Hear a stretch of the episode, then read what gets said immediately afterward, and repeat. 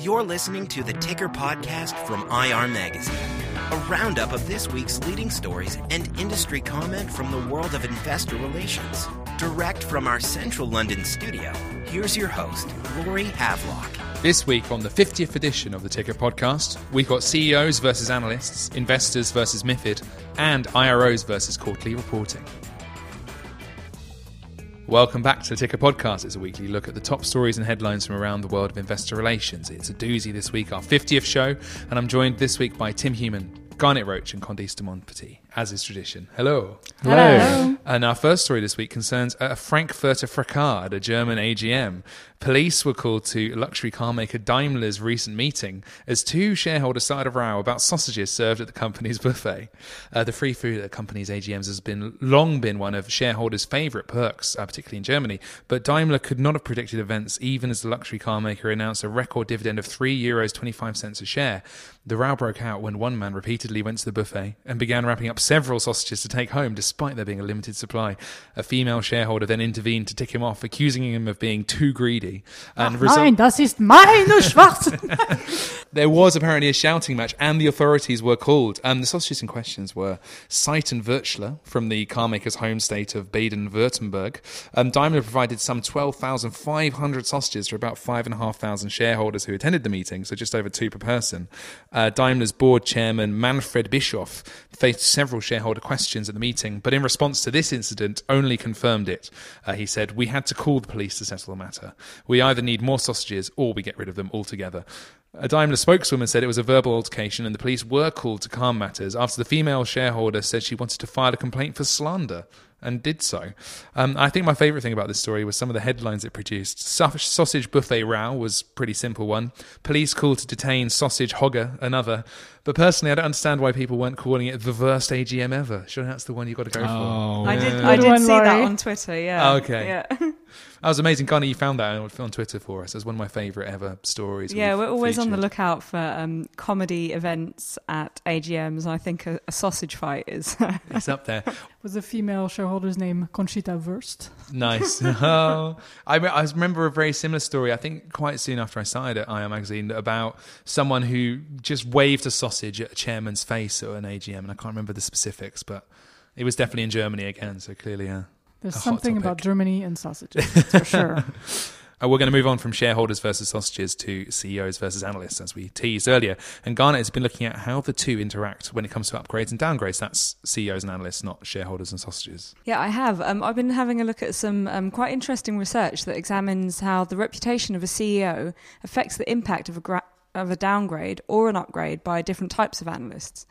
Um, the study, conducted by Stephen Bovey of Texas A and M University, Scott Graffin of the University of Georgia, and Richard Gentry of the University of Mississippi, really takes a look at the romance of leadership. So leadership is obviously big business. Um, U S companies reportedly spend fourteen billion dollars a year teaching it. Um, that's from a study from Bersin by Deloitte. And while the idea of a star C E O is nothing new, the researchers wanted to look at how the reputation of a top C E O compares to the power of a star analyst. And how do they go about researching this? Well, they took corporate, financial and market information compiled over a thirteen-year period um, and studied around nineteen thousand five hundred downgrades and seventeen thousand four hundred upgrades, ranging from strong buy to strong sell. They then looked at the impact of these upgrades and downgrades, um, depending on the reputation of the C E O and the reputation of the analyst. And how exactly did they determine whether a C E O or an analyst was a star, to quote them? With the C E Os, the study authors assessed reputation by looking at the number of leadership awards um, bestowed on a chief executive over the previous five years by seven different business magazines. Star analysts were then identified through their selection to one of the all-American teams published each year by Institutional Investor Magazine, a group that constitutes around seventeen percent of analysts in total, according to the authors. And in this battle between star C E Os and star analysts, who actually wins? It's the analysts, actually, oh. which was actually a bit of a surprise for the researchers. Um, I spoke to Stephen about the impact of reputation on downgrades and upgrades. When we began the study, initially we were expecting to see that C E O reputation would have a bigger effect. To be honest, we expected that C E O reputation would be have a stronger ability to buffer the negative effect of an analyst downgrade. However, when we ran the models and plotted them, what we saw was that essentially C E O reputation has almost no effect when star analysts are downgrading your firm. C E O reputation did have a big buffering effect when regular analysts downgraded the firms, but it did not protect against star analyst downgrades at all. And that was surprising to us. Another surprising finding was how little effect overall firm reputation had. And when we first ran our models, we thought that firm reputation would have a bigger effect overall on protecting firms from these downgrades. But what we realized is that firm reputation is just a very general and sort of nebulous source of reputation. It comes from lots of different activities.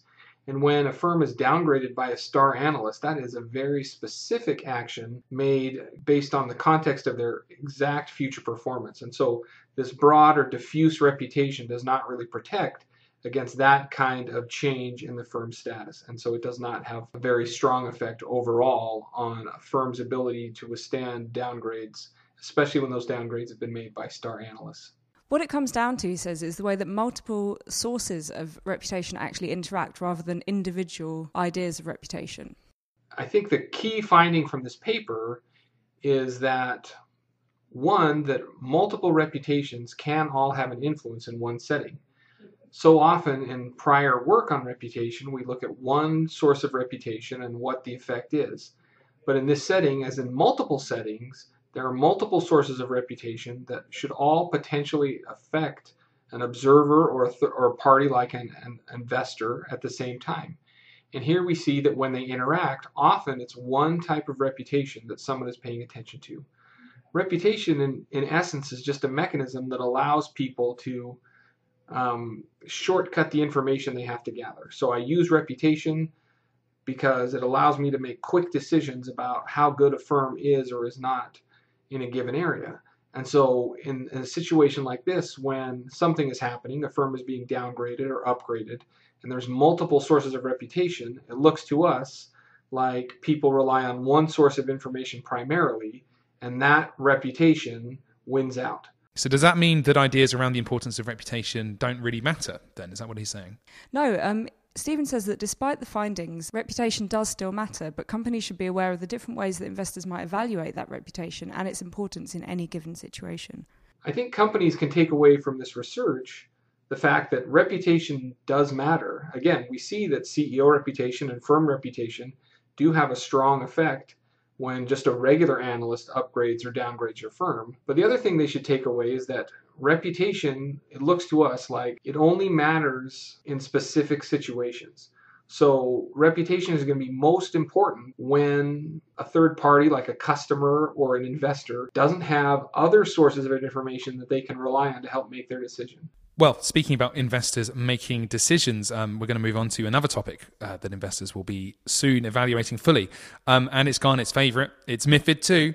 Uh, Condice, you've spoken to one investor who's made up their mind about it already. Yeah, so we all know the uh, investment community is pretty anxious about the, the upcoming changes brought by MiFID two. But there's one U K asset manager who apparently has it all sorted and um, has come forward to say they will no longer be billing their clients for research as part of transaction costs. My word. And who is this uh, courageous, avant-gardist, trendsetter, trailblazer? Woodford Asset Management, which is based in Oxford, is the first in Europe to announce it will be paying for research directly out of pocket. And uh, in addition, the fund house will give a, a breakdown of the fees they charge their clients, including detailed research, execution, and commission costs. And that's uh, something else the new regulation will soon be requiring. Woodford C E O Craig Newman said in a press release, quote, "Research costs are a function of our role, and we believe it is only right that Woodford, not our investors, pay for it. Only by knowing all the costs will investors be able to make a considered judgment on whether they're getting value from their fund manager or not." So what's interesting is that the majority of asset managers have taken uh, the opposite stance. They say they wouldn't spend a dime on uh, external research and would be relying on their own analysts' recommendations. Uh, so we'll see if other European fund houses will be following Woodford's example. Oh, so despite this atmosphere of everyone seemingly waiting for each other to make up their minds, there's also been a breakthrough announcement from uh, the lawmakers this week as well. Yes, also in the news this week was the announcement that uh, the European Commission had published the MiFID two delegated acts relating to research. Only ten months late. That's pretty good by their standards, I think. Pretty good. Engage has done a, a survey of asset managers and I R teams in Europe. And apparently forty-six percent of institutions have already started MiFID two implementation, with a further twenty-three percent saying they will soon start. So um, en attendant Godot, uh, well, Godot is getting closer and closer, I would say. And those on the service provider side are kind of starting quite a few initiatives in, in, in this vein, is that right? Yes, well, Phoenix I R, which runs the uh, Corporate Access Network, a platform enabling direct contact between investors and issuers, and Research Pool, an independent research portal, are teaming up to, quote, offer the investment community the first dig- digital solution combining equity research and corporate access.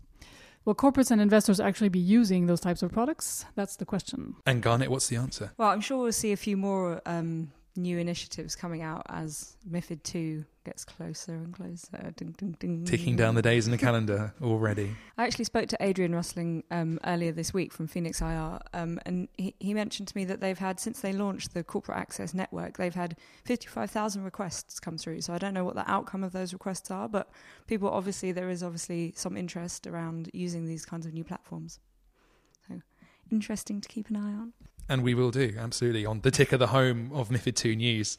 Uh, but Tim, you've been looking at another another topic which has at least I R Os um, sharing their opinions at the moment. It's our monthly poll on the I R Magazine website, I think. Yes, the results are in from the latest poll that people can fill in on our website. Um, this this month we chose to look at the issue of quarterly reporting, which we've had a couple of articles on recently.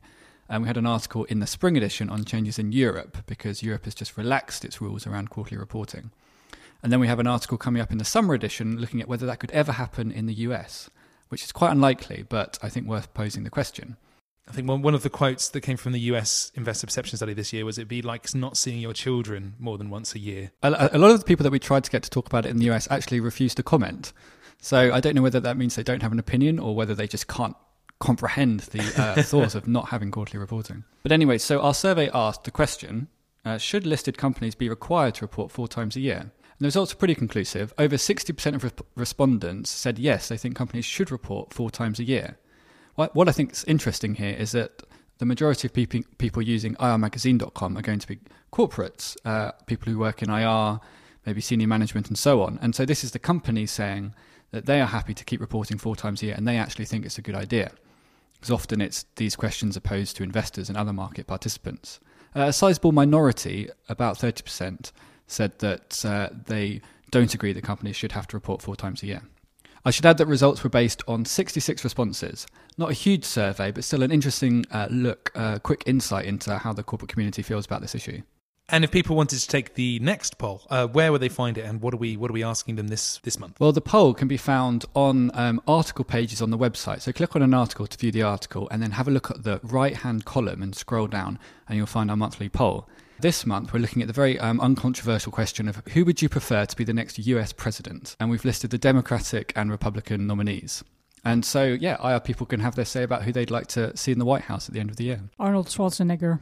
Yeah, the I R S choice. It's quite interesting as well that um, obviously our readers are from, you know, all over the world. So it's not just going to be the view from the U S, although I think we have quite a lot of um, U S I R Os. It'll be interesting to see globally who people want to be the next U S president. Yes, and, and it tends to be the the Democratic or the more left-leaning politicians that may do badly in the U S sometimes, but then are much more popular outside the U S.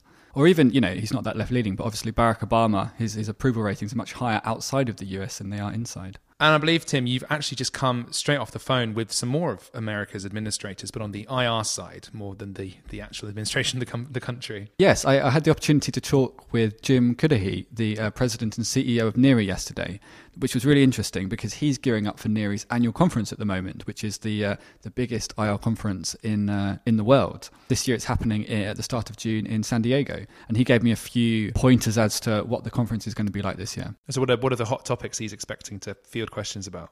Well, seeing as we were talking about politics, I think politics is going to be a very big talking point. Uh, Jim pointed out to me that the California primary is going to take place during the conference on the Tuesday. And it, California delivers a huge number of delegates for whoever wins it. And so in particular, I think for the Republican race, it's one where, for example, if Donald Trump won California, that could be decisive in terms of his campaign to win the Republican nomination outright. So I think a lot of the uh, chat around the conference and during the sessions will naturally focus on, on political matters as well as other things. I think certification is going to be a big topic as well. I know we've talked about that a bit on the pod.